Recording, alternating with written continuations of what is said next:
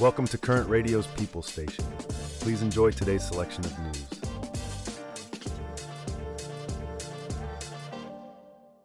So, Sarah, you know how we've been talking about what we're doing for Thanksgiving? Oh, yes, the big turkey debate. What's your. Well, I was just reading about Travis Kelce's plans. He's going to be on his own in Missouri, feasting on KFC. KFC for Thanksgiving? That's a new one. But hey, to each their own. I know his brother Jason invited him to Pennsylvania for the holiday. Yes, he did. And did you know the Kelce family usually had pork chops for Thanksgiving? Not big turkey fans, apparently. Pork chops? That's definitely different. But it sounds like they had a fun tradition of playing pickup football at a local elementary school. Absolutely. And speaking of football, Travis Kelce was pretty candid about his performance lately. He said he's not playing his best football right now, and it's really bothering him. That's tough.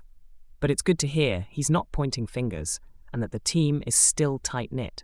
It's important to stick together during these times. Definitely. And speaking of sticking together, did you hear about the Friendsgiving the Chiefs had? I did. Sounds like a great way to celebrate as a team. Now, about this Taylor Swift connection. Oh, yes. Apparently, Travis plays better when she's in the stands. But she's currently on tour in South America, so no luck there. Well, maybe he can play her music in the background while he's having his KFC feast. That's one way to bring some Swift magic to Thanksgiving. From unconventional Thanksgiving plans and the magic of Taylor Swift, let's now move to the silver screen. As we all know, roles in Hollywood can be as diverse as a Thanksgiving dinner table. Speaking of which, one acclaimed actor is taking on a role that's a far cry from his previous action packed roles. This time, he's stepping into the shoes of a legendary musician and conductor, and it seems he's immersing himself in the role both on and off the set. Stay tuned as we delve into the details of this exciting new film project. So, Bradley Cooper, our very own American sniper, has a new role. He's playing Leonard Bernstein in the film Maestro. Oh, yes. And apparently he's taking the role quite seriously. He's spending Thanksgiving with Bernstein's children. In Connecticut, right? Where they shot some of the film scenes. Exactly. And he even wore their father's bathrobe for the scenes. Talk about method acting. That's dedication. I mean, he did admit to Colbert that he's always been fascinated with conducting. Even as a kid, he'd pretend to conduct to Tom and Jerry cartoons. I heard about that. And he spent six years preparing for this role, studying Bernstein's work and spending time with the Philadelphia Orchestra and the New York Philharmonic. That's some serious commitment.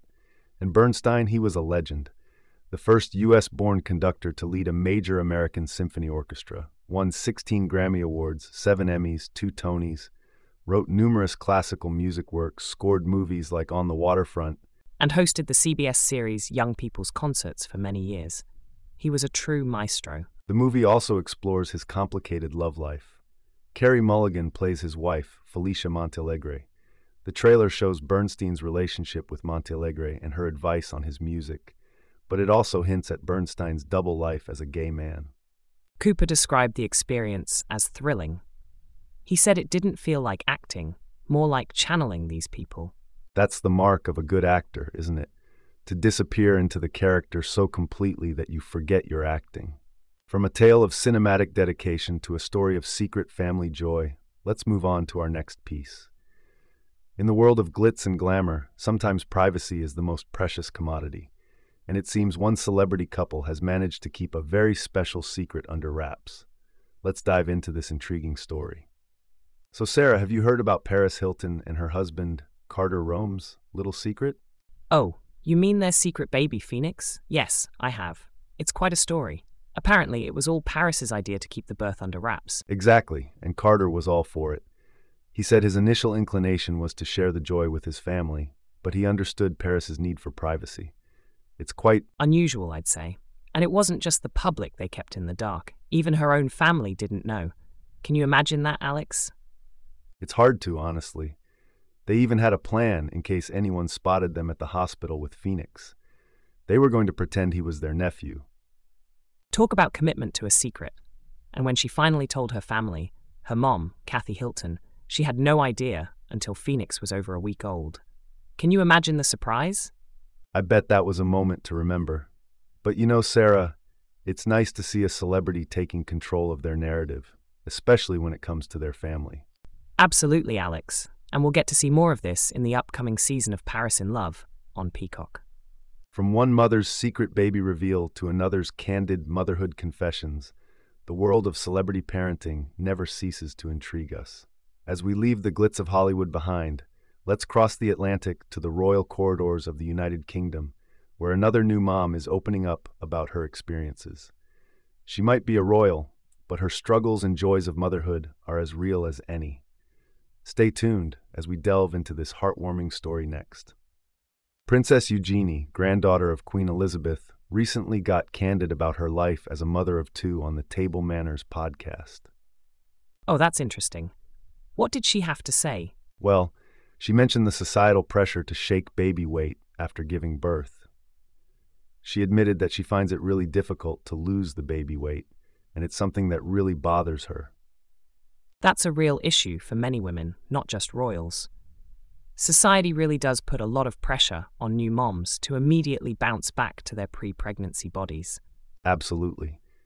And Eugenie also discussed the pressure of growing up in the spotlight and the media scrutiny of her looks, which she says has caused issues for her. That must be tough. But on a lighter note, I heard she shared some fun details about her family life. Yes, she did. The family now splits their time between the UK and Portugal, which Eugenie describes as a dream.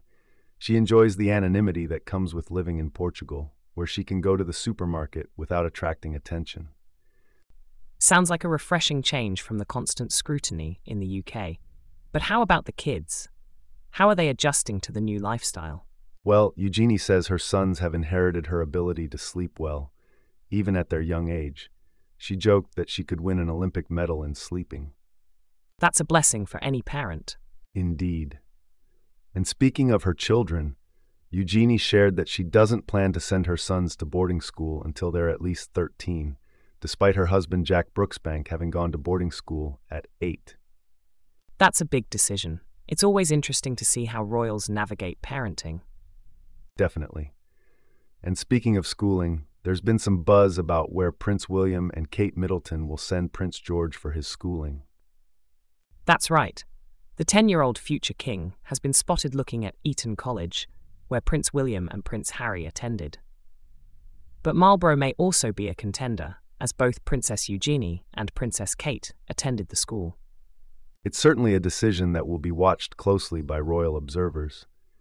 But for now, let's just hope that all these royal children are enjoying their childhood.